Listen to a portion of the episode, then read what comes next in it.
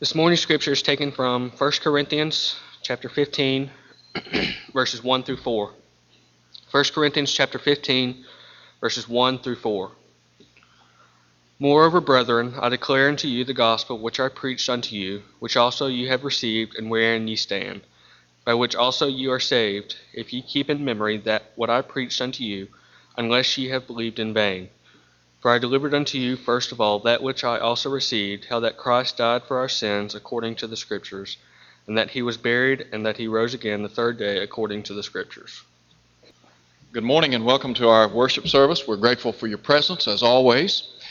To those who are visiting, we welcome you. We invite you to come back and be with us at every opportunity that you have. We do want to invite everyone to be a part of the Vacation Bible School that begins tomorrow evening at 7 p.m., and we would love to fill the building. And we look forward to the presence of each and every person, and we are very grateful for the opportunity that we have this week. I know that if you are planning to attend, you will be blessed by the rich association that you will enjoy by being with God's people, and also you will be encouraged as you study from the Word of God. Today in our study, we're going to be looking at 1 Corinthians chapter 15, and we're going to be looking at verses 1 through 4, the passage that Matt read for us a moment ago. We're going to be talking today about the gospel. And really, when you think about the gospel, we're talking about good news. Now, in our world today, I think all of us would agree there's the need for some good news. I mean, you look around and you see the chaos, the unrest, the war, the violence, the hatred, the prejudice, and there's just a need for good news. Well, that's what the Bible tells us the gospel is. It's good news. And so in 1 Corinthians chapter 15 verses 1 through 4, the Apostle Paul talks about some of the rich blessings associated with the gospel. And so today I would call your attention to this theme. The first thing that we want to do is to note the definition of the gospel. When you think about the definition of the gospel, I guess you could sum it up as simply the truth of God, the Word of God, the Scriptures. For example, in Ephesians 1, verse 13, Paul said, In whom you also believed after that you heard the word of truth, the gospel of your salvation. Now, in verses 3 and 4, Paul expands on this idea of the gospel.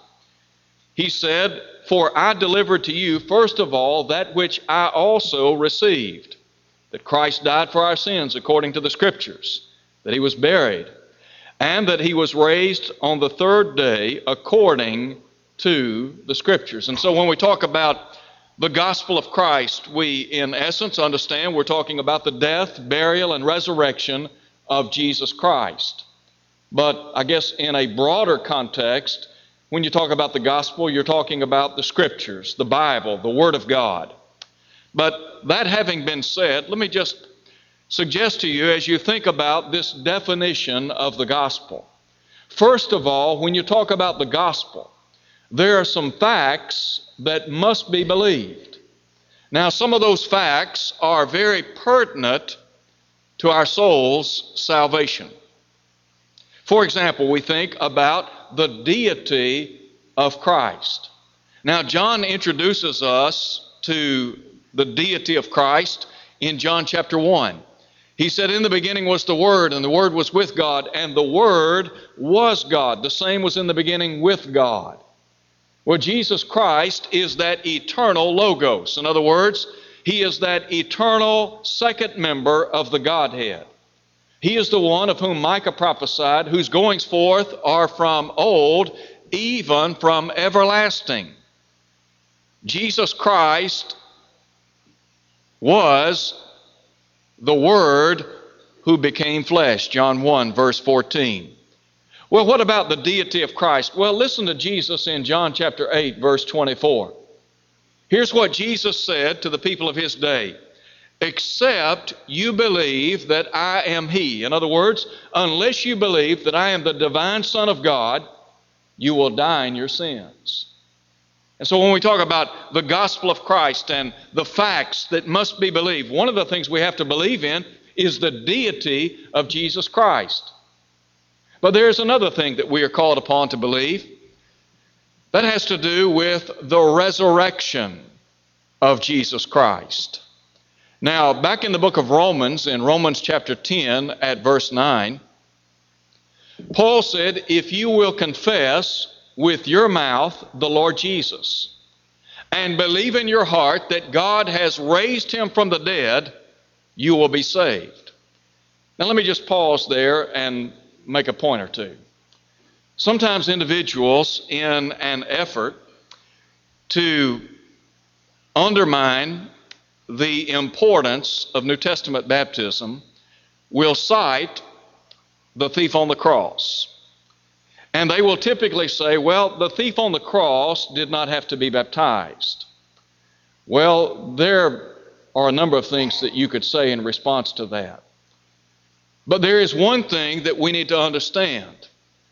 The thief on the cross did not have to believe that Jesus was raised from the dead on the third day in order to be saved. We have to believe that. Now, sometimes people will use this verse and say, all you have to do is believe in your heart that God raised him from the dead and you'll be saved. Well, there's more to it than that. But nonetheless, Paul here stipulates that we have to believe that God raised his son from the dead. Well, the thief on the cross didn't have to believe that. He lived under a different covenant. He may have been baptized, maybe he wasn't. We know that many people were baptized under the baptism of John. But nonetheless, in 1 Corinthians chapter 15, Paul talks about the significance of the resurrection of Jesus Christ. Well, how important is the, is the resurrection of Christ to us? It's one of the cardinal doctrines of the New Testament. As a matter of fact, Christianity stands or falls on the resurrection of Christ. And so Paul said basically, if Christ has not been raised from the dead, number one, he said, our faith is vain. He said that if Christ has not been raised from the dead, our preaching is vain. And then he said, we are yet in our sins. And so here are some things that we have to believe. Number one, we have to believe in the deity of Christ. Number two, we have to believe in the resurrection of Jesus Christ. Now, as we think about the gospel of Christ and the facts that must be believed, there are also some commands to be obeyed. What kind of commands would we be talking about? When you talk about this broad scope of the gospel, true, there are facts, but there are also commands. Let me give you a couple. First of all, Jesus said, Except you repent, you will all likewise perish. Those of us that want to be right with God, one of the things that we have to do is turn from sin. That is a command that must be obeyed. On Pentecost Day, when Peter preached the first gospel sermon, in verse 38, he said, Repent. Repentance is simply a change of heart, a change of mind. I guess to use military language, it means to do an about face. Somewhat like what Paul talked about in 1 Corinthians chapter 6 when he spoke to those who at one time had been adulterers and idolaters and fornicators and homosexuals and drunkards and revilers and thieves and extortioners. He said, But such were some of you, indicating that at one time they had lived in these vile sins, but they had turned from that. Through what? Through repentance. And so repentance is a command to be obeyed. But then also what about baptism? In Acts 2:38, Peter said, "Repent and be baptized." That's a command that has to be obeyed. Well, why be baptized? Well, because the Bible says when you're baptized into Christ, you enjoy the remission of sins, Acts 2, verse 38. You enjoy the washing away of sins, Acts 22, 16. Jesus said that those who are baptized enjoy salvation, Mark 16, 16. And so we think about commands that must be obeyed, but then also there are promises to be enjoyed. Let me give you two promises. The first would be pardon. When you obey the gospel of Jesus Christ, you're talking about something that will liberate you from the bondage of sin. Jesus said, You shall know the truth, and the truth shall make you free. Free from what? Well, free from sin. When you and I respond to the gospel in humble, trusting faith, repent of our sins, confess the name of Jesus, and then are baptized into Christ, we enjoy pardon. As Paul said in Ephesians 1, verse 7, in whom we have forgiveness, or in whom we have redemption through his blood, the forgiveness of sins according to the riches of his grace. And so we are pardoned, not from just a few sins, but from every sin. We enjoy pardon, and then we enjoy peace. Paul said, being justified by faith, we have peace with God through our Lord Jesus Christ in Romans 5, verses 1 and 2. So when you, when you respond to the gospel, these are some precious promises that you enjoy. There are a lot of people in our world today, they'd like to enjoy pardon from what they've done in the past. There are a lot of people in our world today that are crying out for peace in their lives. Problem is, they're looking in all the wrong places. If you want to enjoy the peace that passes all understanding, then respond to the gospel. And so, first of all, we think about the definition of the gospel. But then, secondly, there is the declaration of the gospel. Paul said in verse 1 Moreover, brethren, I declare to you the gospel which I preached to you, which also you received, wherein you stand. Well, why declare, why preach the gospel? Well, look at verse 2 by which also you are saved. Let me sum it up in one word salvation. That's why we preach and teach the gospel, because the gospel is about salvation. The gospel is about individuals enjoying the blessings of salvation. The Hebrew writer said, How shall we escape if we neglect so great a salvation? God's salvation is great. It's a great message. I said just a minute ago that when you talk about the gospel, you're talking about the good news. Let me tell you, there are a lot of people in our world today, they need to hear some good news because when they turn on the television set, what do they hear? Bad news. When you turn on the television, you're hard pressed, if you watch the nightly news, to find something that is positive. And yet the gospel is good news. It's a good message, it's a good story. And there are a lot of people in this community and in our world, they need to hear this good message. Paul said, I'm not ashamed of the gospel, for it is the power of God unto salvation. Why did Paul preach the gospel? Because it was God's power to salvation. Paul understood that the missing link in the lives of many people was the gospel. When you think about individuals who have been estranged from God, and yet the gospel of Christ can take people who are alienated from their God and then reconcile them, redeem them, make them whole in the eyes of God. Now, the gospel can deliver you from some things that are very important. Number one, when you obey the gospel, you will escape corruption. In 2 Peter chapter 1, Peter talks about how God has given unto us all things that pertain to life and godliness. That by these, that is, through these precious promises, you might escape the corruption that is in the world through lust. In chapter 1, verse 20, Peter talks about those who have escaped the corruptions or the pollutions that are in the world through the knowledge of the Lord Jesus Christ. John said that the world lies under the sway of the wicked one. When you look at the world, you see a world that is polluted by sin. And yet, when you obey the gospel, you escape, as Peter said, the corruptions that are in the world through lust. And then also, when you obey the gospel of Jesus Christ, you escape the consciousness of sin under the old covenant. In Hebrews chapter 10, the Hebrew writer talks about how the law was a shadow of the good things to come. He said it was not the very image of the things. But he goes on to say that if under that old law those sacrifices had fully taken care of sin, there would have been no more consciousness of sin. But he said, in those sacrifices, there is a remembrance of sin every year. Well, when you and I obey the gospel, we do not have to carry around this excess baggage. In other words, you and I, we're not walking around encumbered by a life of sin.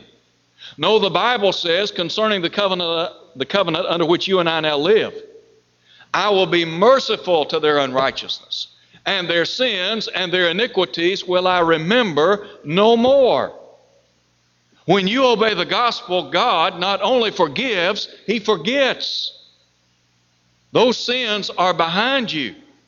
He's not going to trump these things up and remind you of what you've done and what you've said and where you've been and all of this on a regular basis. No, God forgives.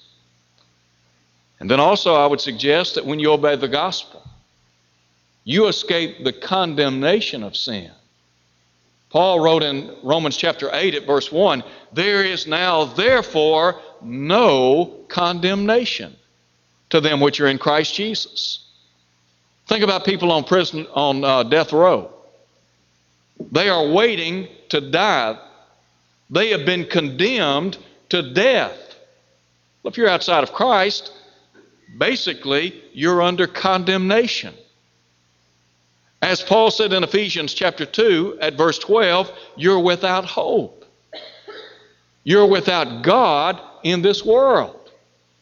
But in that same opening, he said, But now, in Christ Jesus, you who were once far off are made near or brought near, made nigh by the blood of Christ.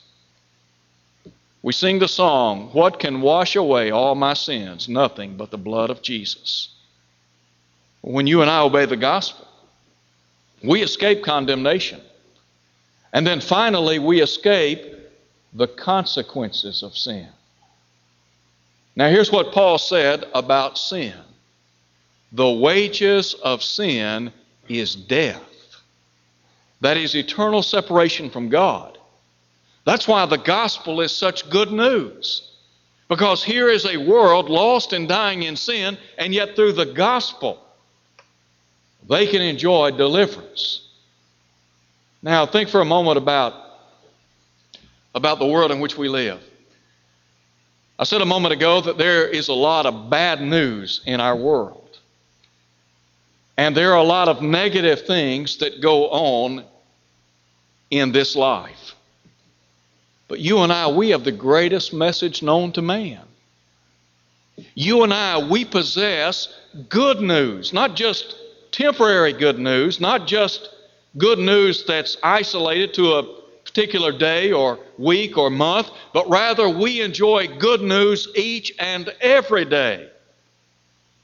Every day when our feet hit the side of the floor, we need to be thankful to God and say what blessed people we are. And we need to think about the good news that has made us free. And so, there is the definition of the gospel, the declaration of the gospel, but then the demands of the gospel. What does the gospel demand of me? Well, look again at verse 2. In verse 2, Paul speaks of this gospel that he had preached to them and by which they had been saved. And note what he says if you hold fast that word which I preached to you unless you believed in vain. So, what, are we talking about? We're talking about being steadfast in the faith. It's not enough to just be baptized into Christ. That's important. That's what begins your Christian walk. That's where it all begins. That's the birth of a believer. It's the new birth, as Jesus talked about in John 3. But there are demands imposed upon those of us who belong to the body of Christ. In other words, there are some duties. There are some things that God expects of us. What are those expectations? Well, number one, God expects us to have an open and receptive heart to His Word. In other words, we have to be people that are willing to be instructed. Instructed by what? By the gospel, by the Word of God, as Paul said in 2 Timothy chapter 3. All Scripture is inspired of God and is profitable for doctrine, for reproof, for correction, listen to him, for instruction. When we open the pages of the Bible, we do so to be instructed. The Word of God is a mirror to the soul of man.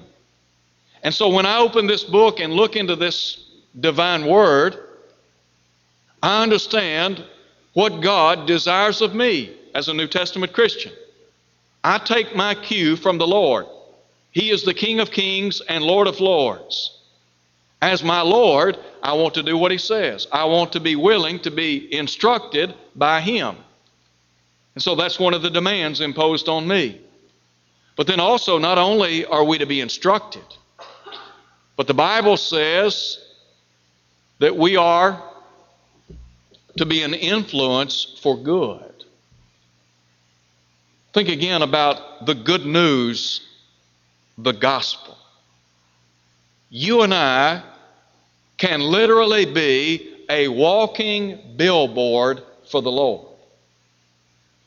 I read this past week in the newspaper about a lady that drives around town and on her car she has advertisements and she's paid to advertise every day as she drives around in the community. Well, you and I, as God's people, we are walking billboards in word and in deed.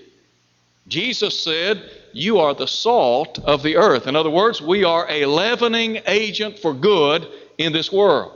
We are a preservative. But then he also said, You are the light of the world, a city set on a hill that cannot be hid. When people look at you, do they see you as a light in a darkened world? Do they see you as a leavening influence for good? Do you make the world better? Do you make your family better? Do you make your friends better?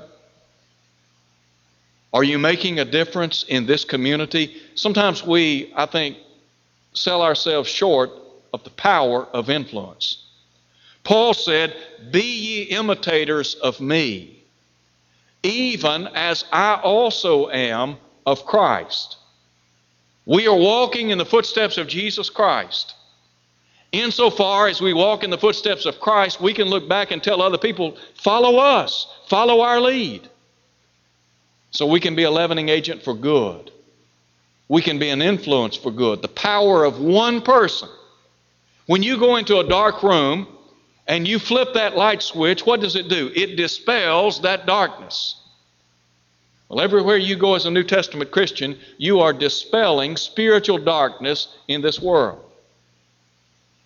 People need to see the light of Christ in your life. This week we have Vacation Bible School, and I think back when I was growing up, we used to sing the song, This Little Christian Light of Mine, I'm going to let it shine, let it shine. Well, that's what we're doing. We are letting the light of Christ shine on a daily basis. And then finally, we are to be immovable. In verse 58 of 1 Corinthians 15, Paul said, Be ye steadfast, immovable, always abounding in the work of the Lord, for as much as you know that your labor is not vain in the Lord. When I think about something that is immovable, I think about an object that you and I, by human strength, by human hands, cannot move. What is it God wants of us? God wants us to dig in our heels. In football, sometimes they'll talk about holding the line. That's what we're doing as Christians. We're holding the line. Does that mean I'm perfect? No. Does that mean that I'm never going to make a mistake? Absolutely not, because I am a human being. I am not a perfect person. But I know that God wants me to try. And so, what I'm doing as a Christian is I, am just simply saying I'm digging in my heels. I'm going to do the best I can each and every day. That's what God wants. You know, if we can do our be- if we do our best, then we're going to be immovable. We're going to be steadfast. And that's what the Lord wants. Now, we talk about the demands of the gospel. Sometimes folks bend to the ways of the world. And quite frankly, sometimes folks lose the battle. They quit being steadfast. They're not immovable. They are, as Paul said, tossed to and fro by every wind of doctrine.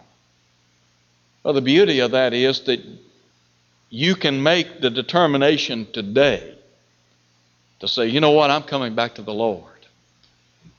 I'm coming back to the Lord. I'm digging in my heels, and I'm going to do everything I can to live a faithful life. Sometimes we just have to have the courage of a David to just say, I've sinned. And as God's people, we would be happy to pray with you and for you. James said, Confess your sins one to another, pray one for another.